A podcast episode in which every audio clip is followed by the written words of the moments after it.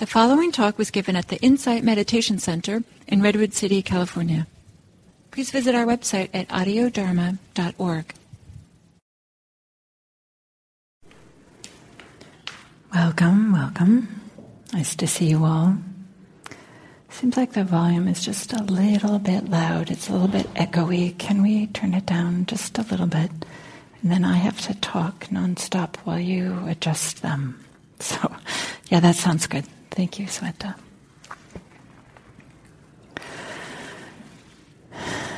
So happy MLK Day. It's a day of service, not just a day off, but a day of service. And I was thinking, like, wow, what would it be like if everybody actually did a day of service today? Something to support their communities and whatever way they wanted. Like, what a just what, how many things might shift if we had a day of uh, Americans thinking how they might support others. And of course, part of this practice is about uh, creating the conditions in which we can support and serve others and support and serve ourselves without making a distinction necessarily And I do also want to mention about the weather, this kind of sincere wish that I hope all of you are safe and things are going well. It's a quite something that here in the Bay Area, right? There's some neighborhoods that are like, wahoo, all this rain. And then there's other neighborhoods, you know, just the mudslides, um, trees falling. There's like, you know, different places having really different experiences. I saw in the news that just not very far from here in the hills in Belmont. Uh, there's a big slide. It wasn't clear to me. I think a house maybe slid. I don't know, but uh, you know, those people are having a very different experience than me that lives on the third floor, and I never worry about flooding. So.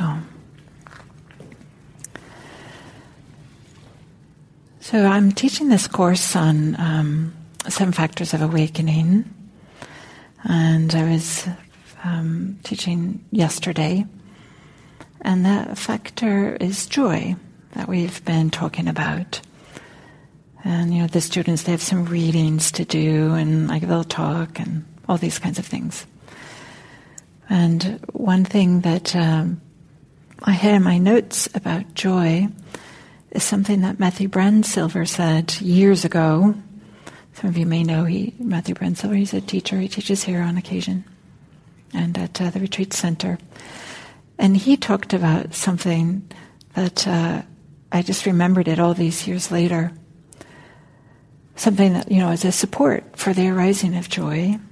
And he talked about the joy of being wrong. You might like, wait, wait, what? Did I hear that right?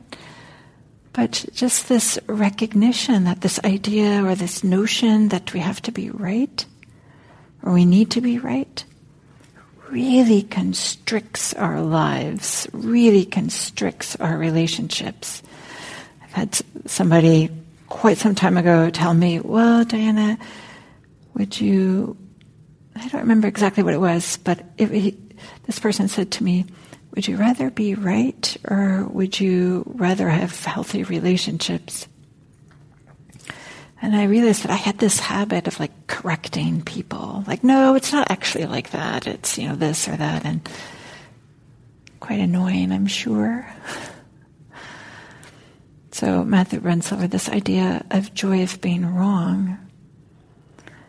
Another way to think about it is the joy of learning something new. You thought you might have a clear idea of how something works or how it is, and maybe it's not what you want or whatever it is, but then to realize, oh, actually, it's a little bit different than what I was thinking. Or maybe it's a lot different. Because the truth is, this practice is a little bit about the joy of being wrong. We have this idea or this uh, teaching that there's these underlying qualities that uh, are the kind of the root of all of our suffering greed, hatred, and delusion. We could say that delusion, right, is just not seeing clearly or being completely ignorant of it. And so we're delusional until we're not, until we see things more clearly. And so, in some ways, we might say that we were wrong and then we become right. It's another way to say it. So, the joy of being wrong. But that's, joy is not the topic for tonight. Maybe it should be. But I want to also talk about this uh, other way in which joy arises, joy and happiness. And this is um, uh, from a, a sutta. And I talked about this maybe last year, I don't remember exactly when, but just briefly, here's a excerpt from the suttas where the Buddha says, Suppose a person were to take a loan and undertake business, and their business was successful, so that they could repay all the money of the old loan, and there would remain enough extra money to maintain a spouse. Then, on considering this, they would be glad and full of joy. Then it continues Suppose a person were afflicted, suffering, and gravely ill, and their food would not agree with them, and their body had no strength. But later, they would recover from the affliction, and their food would agree with them, and their body would regain strength. Then, on considering this, they would be glad and full of joy. So, this recognition that being in debt is kind of like burdensome. And when you get out of debt, there's this, uh, this feeling of relief. When you're sick and you recover from that sickness, there's this feeling of gladness and happiness. Or even when you might remember it, bring it to mind, is this sense of joy and happiness. And I'd like to read another um, little excerpt of a sutta. Again, this is um, the Buddha attributed to the Buddha, one who removes the anger that has arisen, as one removes with herbs a snake's spreading venom. That person sloughs off the here and beyond as a snake sheds its old worn out skin. This expression sloughs off the here and beyond. Here and beyond is like this one way we can interpret is this real concern about this and that, and this other thing is this uh, sense of this papancha, like, oh, all these things that we're wor- worrying about. But to slough that off as a snake sheds its old worn out skin. One who has cut off greed, as if plucking a lotus growing in a lake.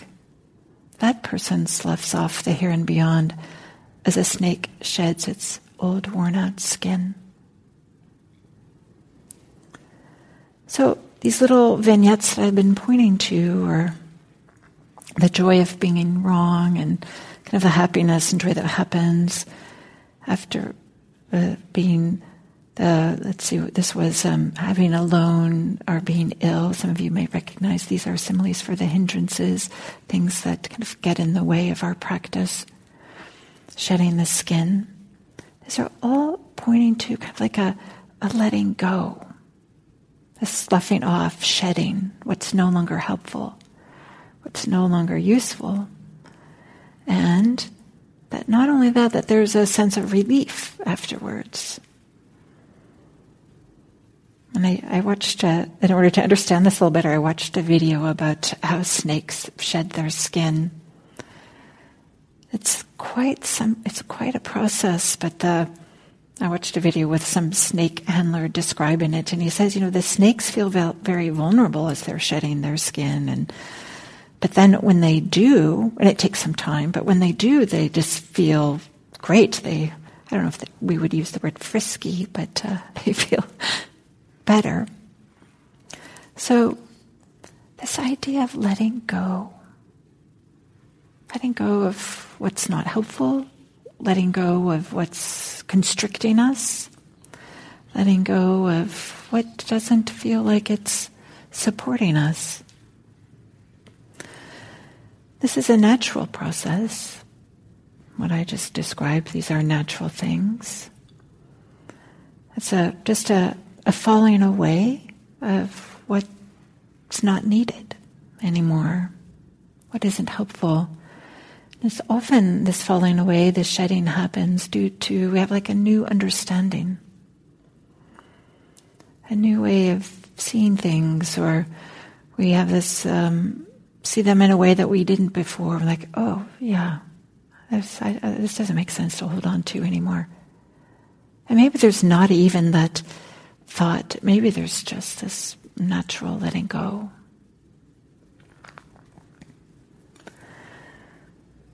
So letting go is integral to this practice of this Buddhist practice. And in some way, we might say that all these practices come down to this idea of just letting go, letting go.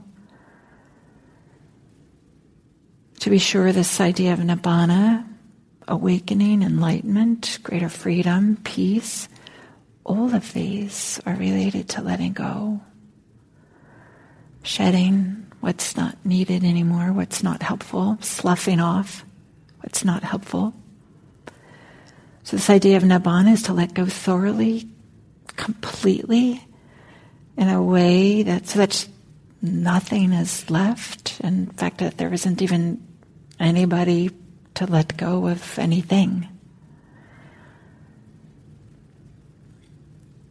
But it to have the the confidence or the trust to do this when we, so often with our lives, and certainly our society promotes this, is so much about like kind of acquiring and getting, attaining, having more and more.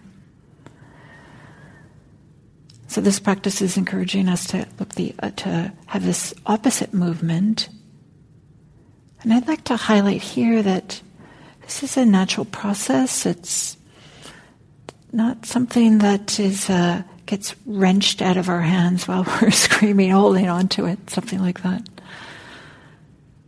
Because one of the things, it's not so much about what we lose when we're letting go, it's more about what we gain. And I've been pointing to some of the joy and the happiness, but there's also the sense of relief or unburdening, a lightening up, or something that just feels better. this is a silly example, but this is kind of the way that I was thinking about that. Uh, the other day I was in my kitchen and I needed to get something out of a drawer, and you know there was something like stuck in the drawer just because it was had too much stuff in it. like, oh, I don't need two of these. Okay, I can donate this. I can donate this, and then you know just getting rid of things that aren't needed. And now the drawer just opens readily it's kind of like that. Like things are just, oh, this gets in the way. This can maybe support somebody else or may have some other use.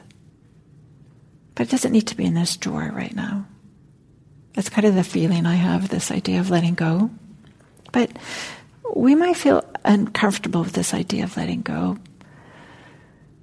Certainly because in some ways it might uh, sound a lot like uh, renunciation, which generally we're not so keen on, or maybe it's this idea of surrender, which generally we're not so keen on.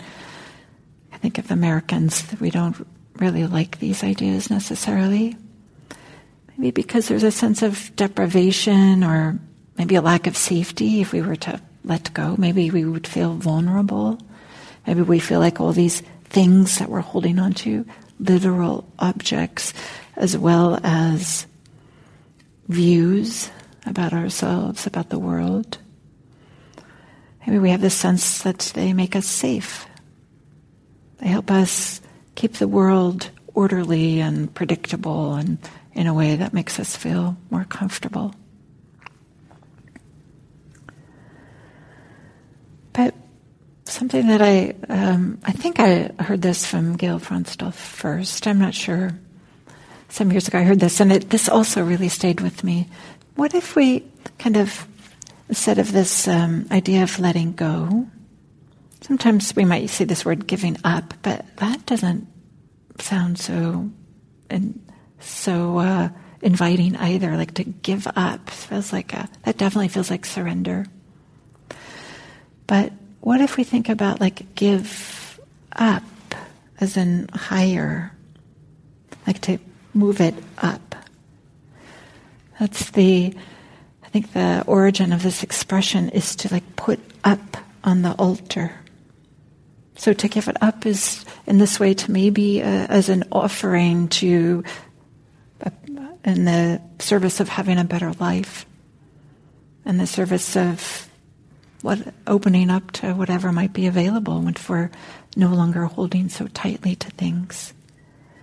Maybe it's an act of generosity to give up, give up some of our strongly held ideas or views about what it means to be successful or what it means to be a good person or what it means to be a good practitioner, whatever it might be.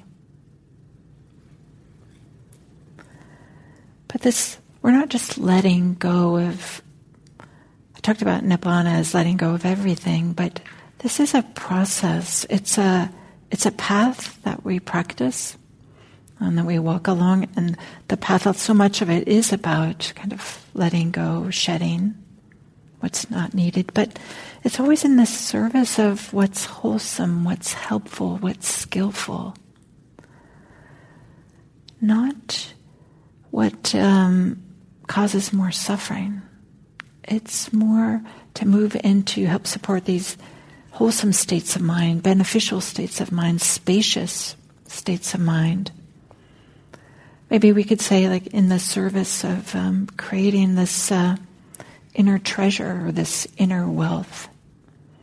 Maybe we're exchanging some of these thing, objects or views that we thought was going to make us wealthy, some kind of way. But maybe we might still feel this inner hole or incompleteness or something. So there's some of this giving away, giving up, letting go that really supports this inner wealth, these inner treasures. Certainly, joy and happiness are part of those. And we need joy and happiness. All of us do. Um, not only do we need it, it's an integral part of the path, absolutely integral. This path of practice is not always easy. First Noble Truth, we're pointing to dukkha. This path cannot be just about dukkha, dukkha, dukkha. Right? There needs to be joy and happiness too. Otherwise, we can't really open to the dukkha, the suffering, the difficulties. It has to be a balance. It has to be wholesome. Otherwise, we can't do it. Humans can't just be with dukkha all the time. So the Buddha never says that we have to give away or renounce our wealth, our personal possessions. Instead, we're letting go of that which is not useful. Letting go of things that don't serve us. The obvious ones are manifestations of greed, hatred, and delusion, but those show up in so many ways that sometimes we don't even quite recognize them.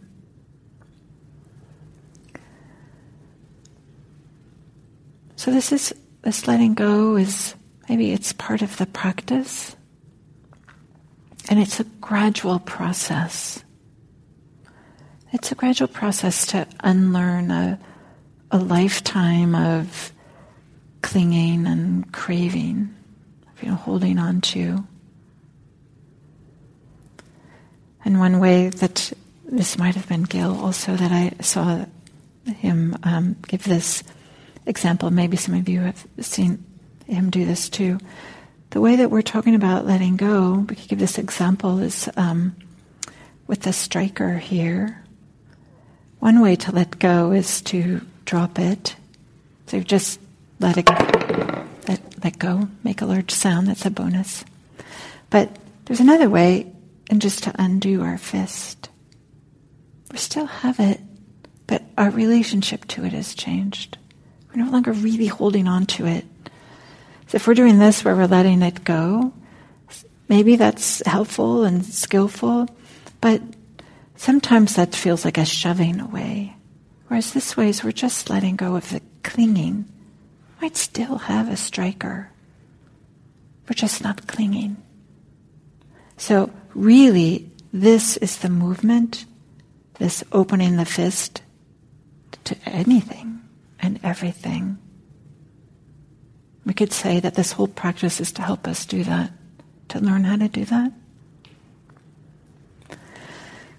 And so here's this poem from Rosemerry Trommer. She's a wonderful poet. I just appreciate her so much.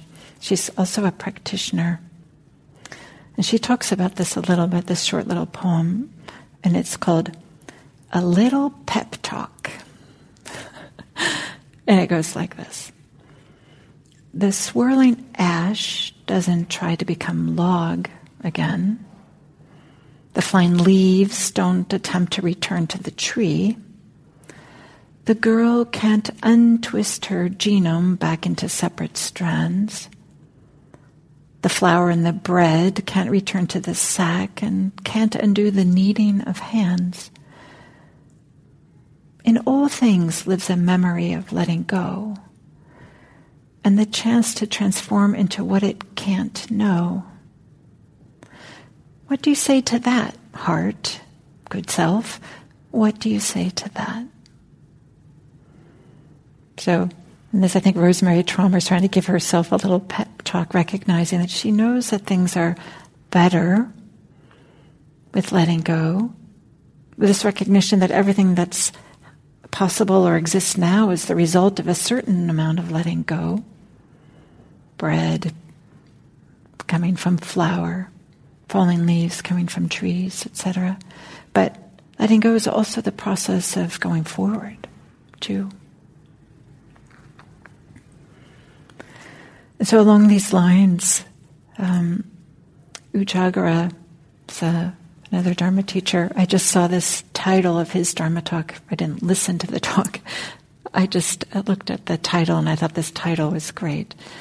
He said, the title is From Let Go to let's go. so instead of this emphatic, you know, let go, something that you have to do, it's this movement of let's go. It's part of like this movement forward, like let, let's let's go to a place where there's less clinging, more freedom. So maybe I'll just say that it's this letting go of this, maybe the, we might call it a compulsion to really cling onto things. So it's not so much the objects themselves that we're worried about, but it's the clinging and the holding. And this includes letting go of a sense of self. So, as we, as our life unfolds, we have these outdated notions of ideas of who we are, to let go of those, they're no longer accurate. As we age and mature and grow and learn, we might have learned things when we were young, when we were young, that aren't so helpful for us anymore. So, can we let go of some of those ideas of how we should be, or how we shouldn't be, or how we are, or how we aren't? But then this practice is pointing to something even deeper, just to even let go of the idea of any self whatsoever. This sense of a self that's at the center of everything. Feels like the whole world, you know, our worlds feel, can feel like there's this permanent, stable, steady entity at the center around which everything is circulating. If you really look, it turns out it's not there these momentary ideas, oh, it feels like there's a center there, but then when you go to look at it, it's not there.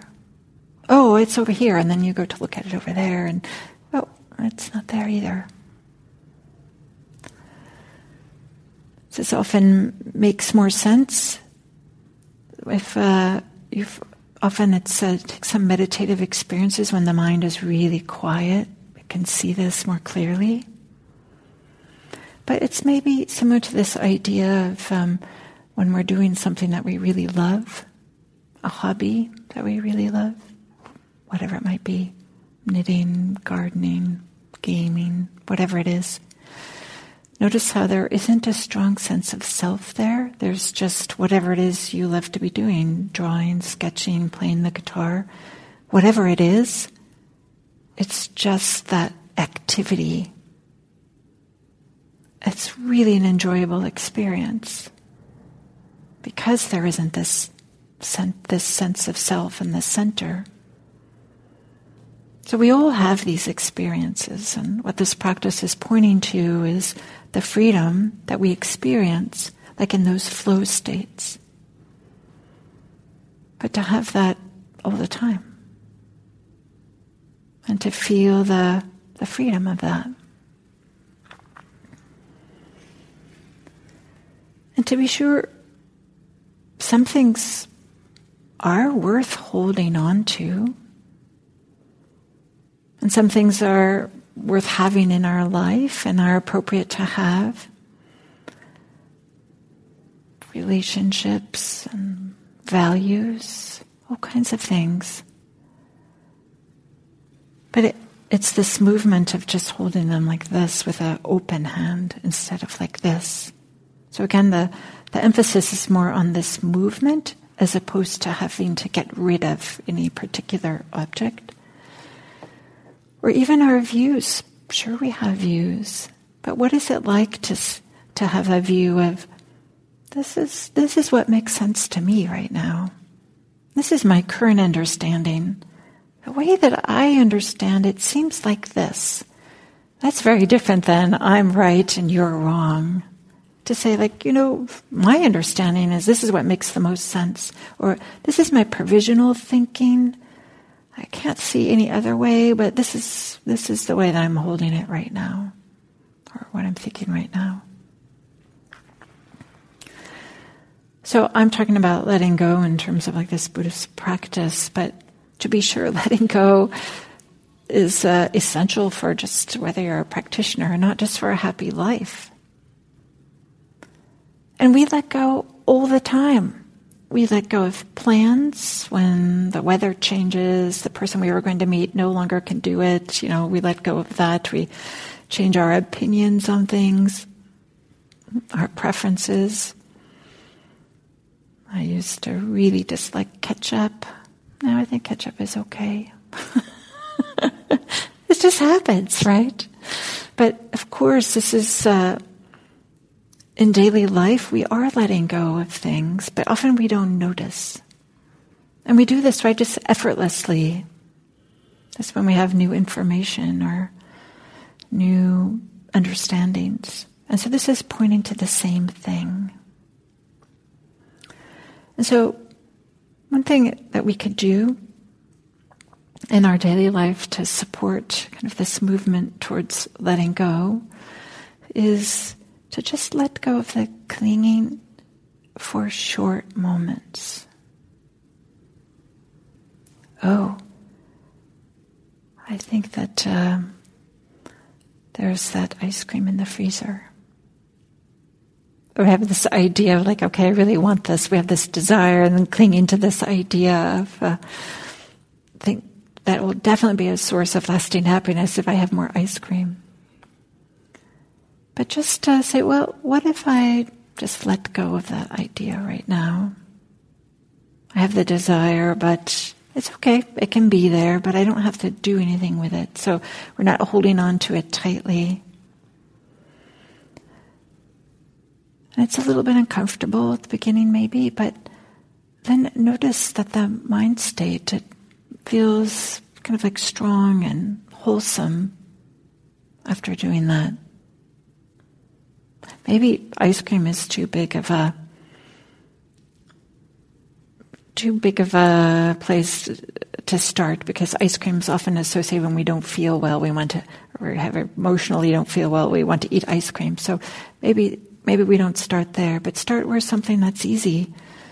And just like, okay, I, am gonna, I want this. And maybe just to say, hmm, maybe I don't need it right now. Something simple.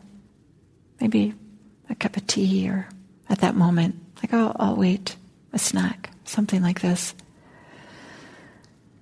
And so it's just one moment at a time.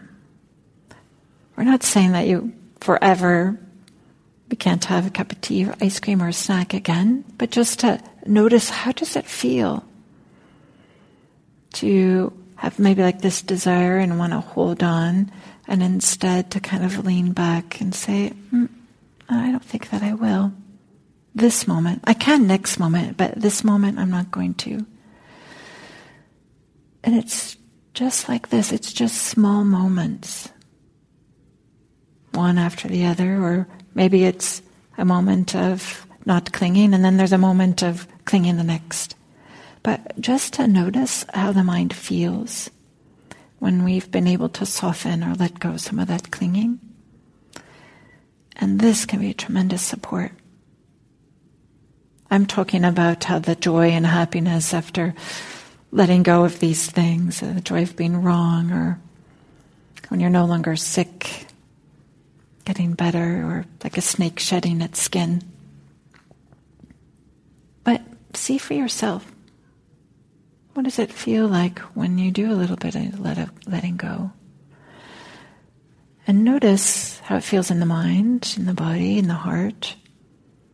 And let that knowledge be a support for you. This is a gradual practice. We've been cultivating the habit of getting, chances are, most of our lives. So, this is definitely a gradual practice. It takes time. It's not a straight, linear process. Requires us to let go of some of our allegiances to things that aren't so helpful but might be pleasurable. That's a process. But maybe we can choose to be a little bit more skeptical about these things that we're holding on to, do they will it really make me happy in a way that's supportive and fulfilling? Helps build the life that I want to build, the direction I want to go. So this idea of letting go. But maybe not just letting go, but recognizing the the relief, the joy, the happiness that's on the other side of that associated with it. So maybe I'll stop there and open it up to see if there are any questions or comments.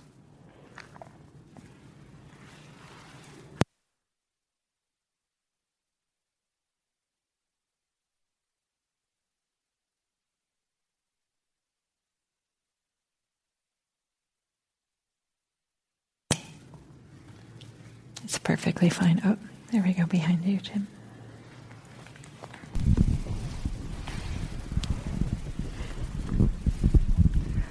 Hello. Uh, my while we while you were speaking, um, I was thinking about the relationships as something that is difficult to, you know, shed, but there's sometimes that urge to want to shed certain relationships and things like that. But um, I don't know how to navigate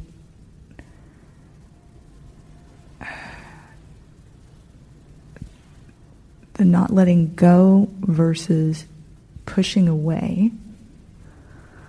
Um, as well as thinking about how that impacts other people as well. So, you know, if I'm not clinging, is that something that affects other people in a negative way? Does that cause suffering? Um, or I, guess I just I just think so much of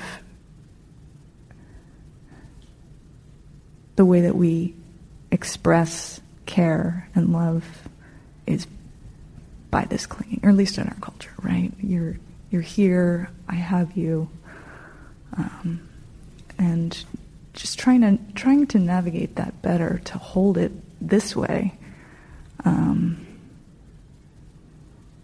rather than than saying. Hmm, it's hard to even put into words. Um,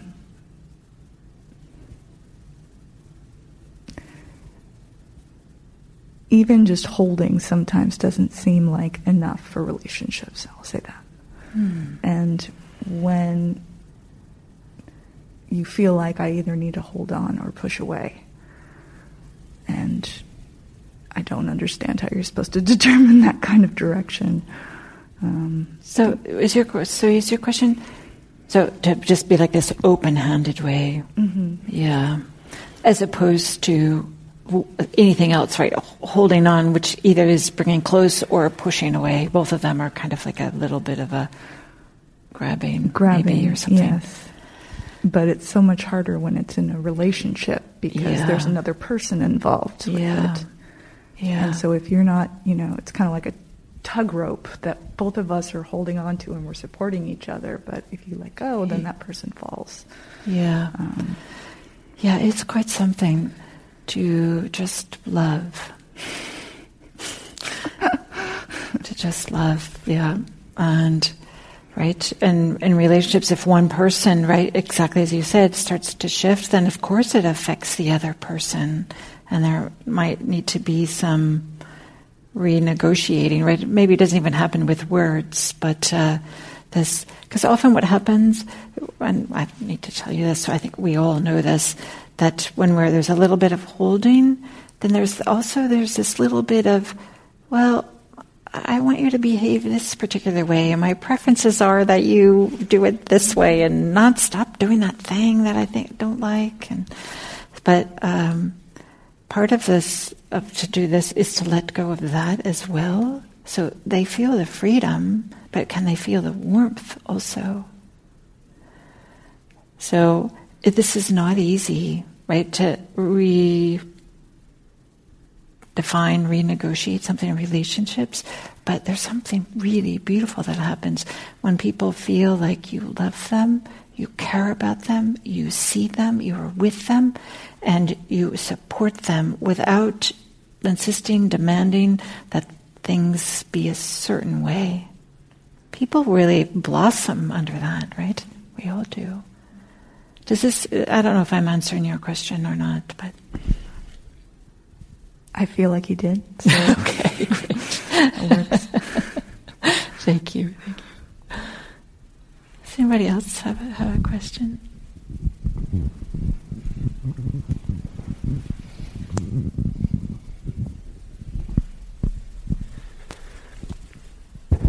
I think maybe more of a comment than than a question. Um, when you first started talking about letting go, I thought of like subtracting or getting what, oh, giving you know getting um, having less excess. But then I started to think of it as a positive. Maybe you let go of negative thoughts or or self perceptions, and it's actually you're gaining more more abundance of things that you know make life a little bit more worthwhile than whatnot. Fantastic! I love it. Thank you. Thank you. Yep, I could have uh, said that too. I could have kind of pointed to that, letting go of negative thoughts. But there's so many things that we're holding on to that we're pretty convinced are going to are really important that later turn out not to be so important. So maybe um, not just the things that are negative thoughts, but all kinds of things. But thank you for saying that. I appreciate that. I don't know if our friends on the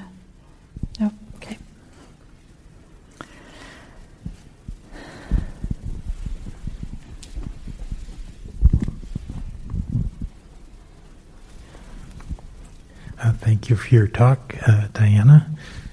I heard a talk yesterday by a Tibetan teacher about joy. Oh, and, nice. Uh, he talked about looking at the blockages to joy. I was wondering if so that's sort of been resonating with me because sometimes when I hear talks about joy, there can be a little bit like, oh, I should be I should be having an experience of joy and I'm not. And you know, w- w- what's wrong with me? Mm. So, do you have any things that you'd like to say about what blocks joy? Do you have an idea, Jim, of what blocks joy? Well, Anam Thubten does. and I think it resonated, which was um, aversion. Um, yeah. I would say aversion. I would say the idea that you're supposed to have joy, that, that's oppressive. To feel like, oh, I'm supposed to be happy. That doesn't make us feel happy, right? Something like this. These ideas that we should be a particular way. But you have more in the list? Well, um,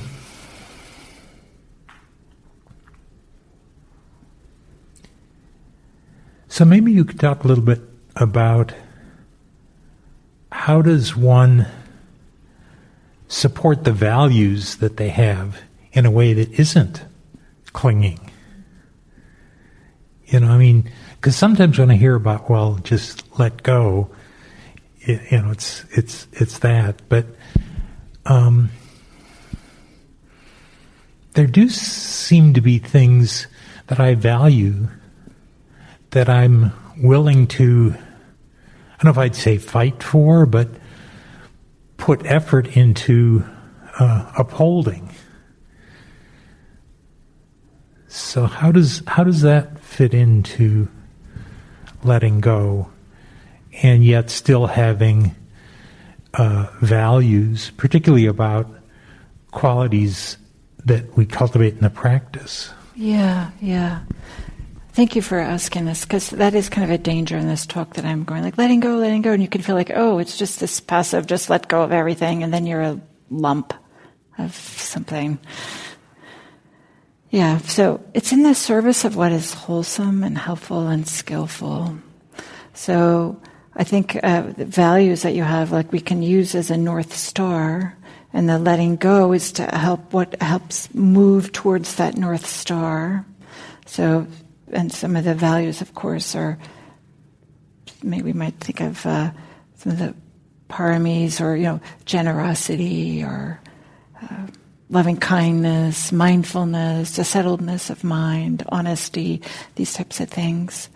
So, as opposed to grabbing onto the experience of them, using them as a direction and have our actions go in that direction, support that. Is, is that helpful at all, using this kind of a different language as a North Star as opposed to something that you stop holding on to? Yeah, I think so. so yeah. Thank you. I, I, can appreciate how um, maybe that that's maybe the danger of a talk of it like this is this feeling of um, like there's nothing to hold on to, which turns out to be true, but that's not, it's not uh, uh, what I. Um, but that's some, that's some like it can be a meditative experience where you can see like oh things things aren't as solid as I thought that they were, and that's kind of odd to talk about, and it can be off-putting and and uncomfortable to talk about. But this does sometimes arise as a meditative experience, and that's perfectly fine. Part of the way, part of the practice. But thank you for your question. I, I appreciate that.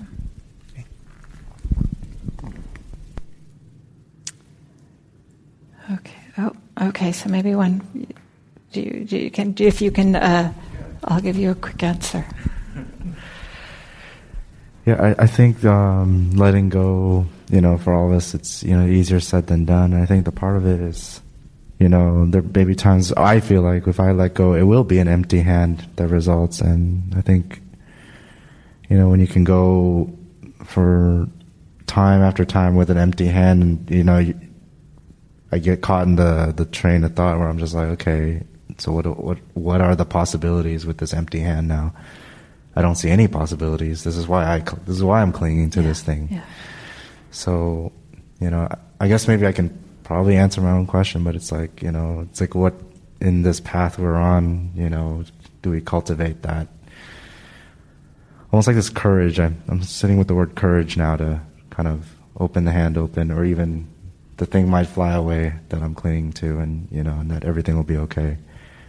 You know, that's kind of the big question I'm sitting with right now. So I don't know if you have any thoughts. I do. I have a few thoughts. One is just to notice these natural letting goes that are just happening already.